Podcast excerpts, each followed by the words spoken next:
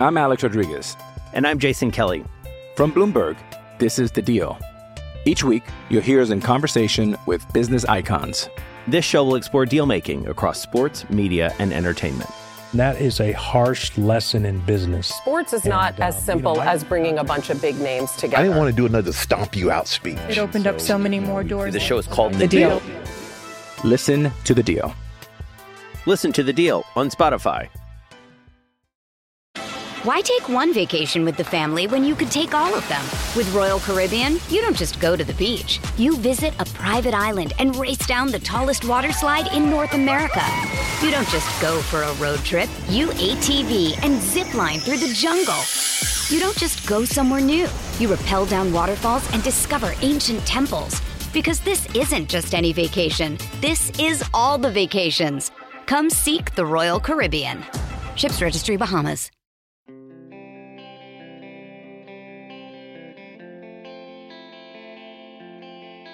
We've got a pretty good feel at this point, well, at least the beginnings of a pretty good feel for how the local franchise is going to stack up in terms of off-season upgrades slash downgrades.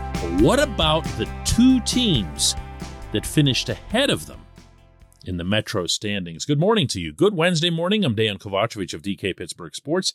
This is Daily Shot of Penguins. It comes your way bright and early every weekday if you're into football and or baseball. I also offer daily shots of Steelers and Pirates where you found this. The Hurricanes and the Rangers were, of course, those two teams. The Rangers were, of course, the team that came back from the three to one deficit in the opening round and eventually ended up in the conference final. So these things matter. They do. Not so much from the standpoint of who wins the division. Yay, nobody cares about that in the NHL. Certainly not in Pittsburgh. But you do care a lot about who's in your way, not just in the division, but also in the conference. Today, I'm going to focus on the Metro. And I'm going to start with the Rangers for obvious reasons. They've had uh, an off season so far that's really more one of reckoning, meaning that they've been built up, to their credit, on younger players. When when you draft Alexi Lafreniere, Kaapo Kakko, and you've got a bunch of other young guys, notably Igor Shesterkin, Adam Fox, you're going to have to eventually pay them beyond their ELCs or their entry level contracts. And that process is only now beginning in Manhattan with Kakko being the first. And as a result, because they're right up against the cap, as are more than half of the teams in the league right now, you're going to have to see other moves made. And so far, from Chris Drury in New York, what you've seen is Frank Vatrano leaving Madison Square Garden. This can't be overstated in its importance to the Pittsburgh Penguins. This alone, I know he wasn't much of a force in the playoffs, but it feels like there was never a regular season game in which Vatrano faced the Penguins in which he didn't score at least once, whether it was with the Rangers or before that with the Panthers. So, no Vatrano. He left through free agency. Also leaving through free agency was Andrew Copp, who the Rangers picked up in a trade with Winnipeg over the regular season. One of those deadline deals that's aimed as a short term rental. That turned out to be what it was, but he also was a pretty good fit in New York. Management instead decided to go after Vince Trocheck, who, of course, is not only the Upper St. Clair kid, but also was some Pittsburgh fans' preference to replace Evgeny Malkin if Gino hadn't been retained. Trocheck will be a good fit in New York. If he's an upgrade on Copp, I'm not so sure. One of the funny things about Trocheck and Copp is that they ended up getting the exact same contracts, like to the penny, 5.625 million AAV. Copp with the Red Wings and Trocheck with the Rangers, which tells you not only how Drury valued Trocheck, but also how Steve Yzerman valued Copp. I'll take Steve Yzerman's evaluations over almost anyone's in the league.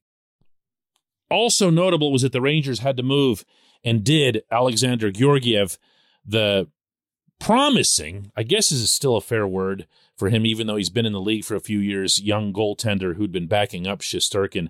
And the backup now behind Shesterkin is Yaroslav Halak, who's 37 years old. And also they signed Louis Domingue to be the third stringer. That's not an upgrade, any of it. So I would still say the Rangers are about where they were, but we'll see.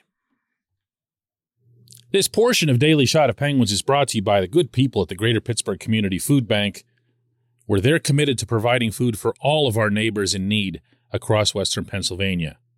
They, in turn, need your help. Find out how $1 can be turned into five full meals for those in need. Visit pittsburghfoodbank.org.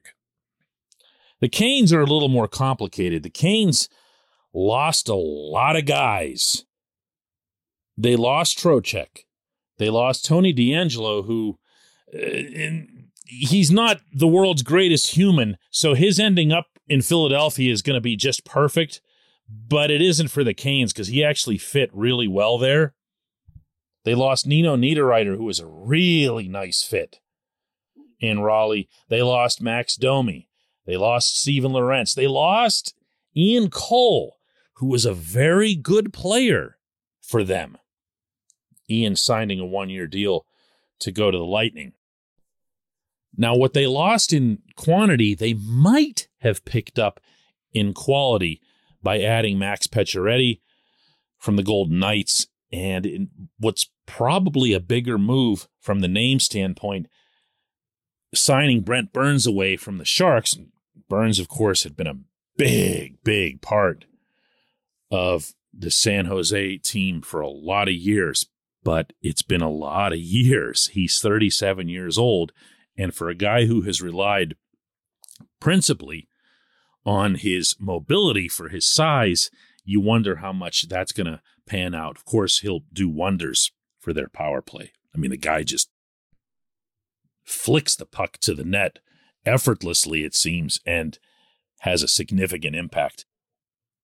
But did the Canes get better? I'm not feeling that. I mean, they've got enough of a system that they could still be improving with youth and they can still compensate for the old guys that they added with youth. But I don't know, man. There's a part of me that looks at Carolina and feels like their best couple of chances to really, really, really make a run have been ruined by either not prioritizing goaltending or then when they had goaltending, watching it get hurt, or both. And if you looked at the rest of the Metro just for fun, the Capitals really didn't improve where they needed to, and that was in goal. They still obviously have an opportunity to do that, but it hasn't happened yet. And the Blue Jackets, of course, made the biggest splash by getting Johnny Gaudreau. But I I can't get fired up about Johnny Gaudreau. I just can't. I know that in Columbus they're treating it like the second coming of our Lord, but this is not a player who's done in the past what he just did this past season in Calgary. So it feels more like fans of the Blue Jackets are just ecstatic that somebody actually chose Columbus after years of everyone leaving Columbus. And then, as a follow up, that Patrik Laine signed an extension to stay there as well, instead of just walking away the way Artemi Panarin and everybody else has for a decade now. But anyone who saw that team last season would know that they weren't any one player away from vaulting up in the standings, and they're not. The Islanders are going to face a big adjustment without Barry Trotz, although they've got some talent there. The Devils are going to be, I guess, pretty much what the Devils have been for a while, which is a really young, really fast, really neat team that never wins anything. And the Flyers just might be the worst team in hockey if you felt like getting really excited on this midsummer's morning. When we come back, J1Q.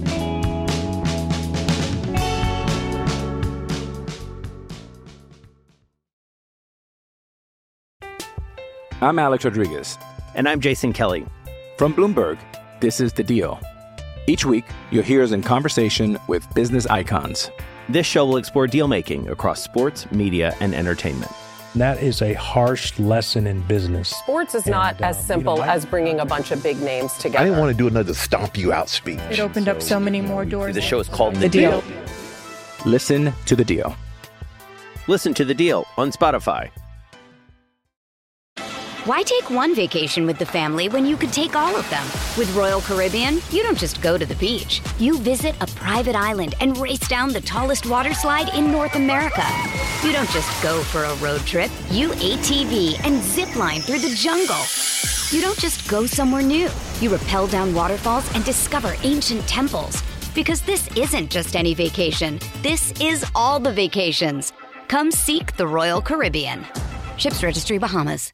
With threats to our nation waiting around every corner, adaptability is more important than ever. When conditions change without notice, quick strategic thinking is crucial. And with obstacles consistently impending, determination is essential in overcoming them. It's this willingness, decisiveness, and resilience that sets Marines apart. With our fighting spirit, we don't just fight battles, we win them. Marines are the constant our nation counts on to fight the unknown. And through adaptable problem solving, we do just that. Learn more at marines.com.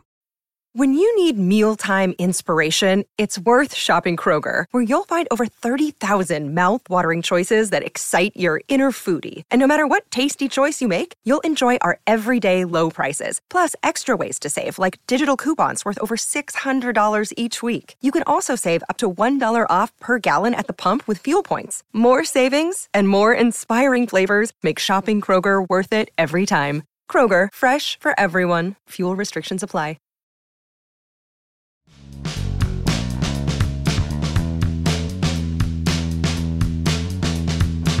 And today's J1Q comes from Oli, who asks, let's talk about youth. What does playing young guys mean exactly, or whatever it was that Mike Sullivan told you in Montreal about his plan for the coming season? Does that mean Kasperi Kapanen? He's 26. What about Radim Zohorna? He's also 26. Drew O'Connor's 24.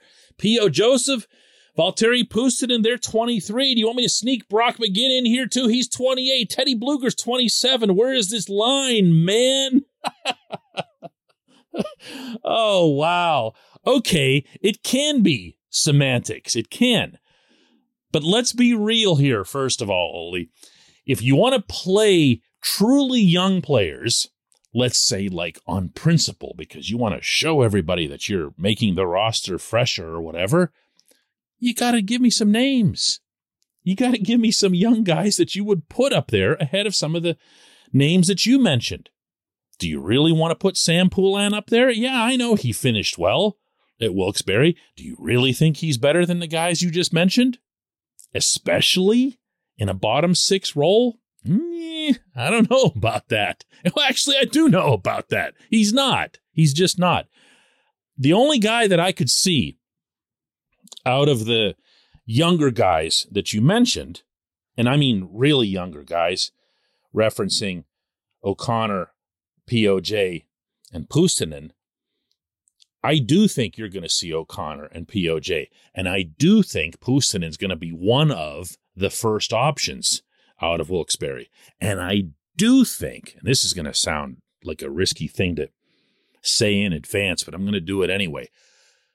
Puustinen could come into camp and make an impact that would at least force a difficult decision.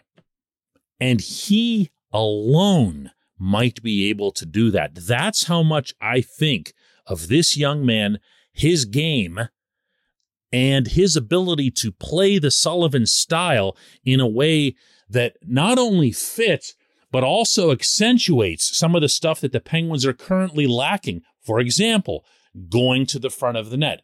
Puustinen does it as if he's got a giant rubber band yanking him there. He doesn't need anybody to tell him to go there. Backs up, sticks his butt in front of the goalie, and does some good things in terms of deflections, rebounds, and so forth. He is an NHL talent. He's not an elite talent or anything like that. I'm not going overboard here, but he has a chance to do something like that. He's more the kind of player that would provide a legit test of what you're referencing that Sullivan told me in Montreal. He's that kind. It, it's a little bit convenient to say, well, let's see if he really plays POJ or even puts him with Chris Letang. That'll show that he's committed to youth. No, it won't. No, it won't. It just means that that's the most logical pairing, and it probably also means that Brian Dumoulin's since been traded.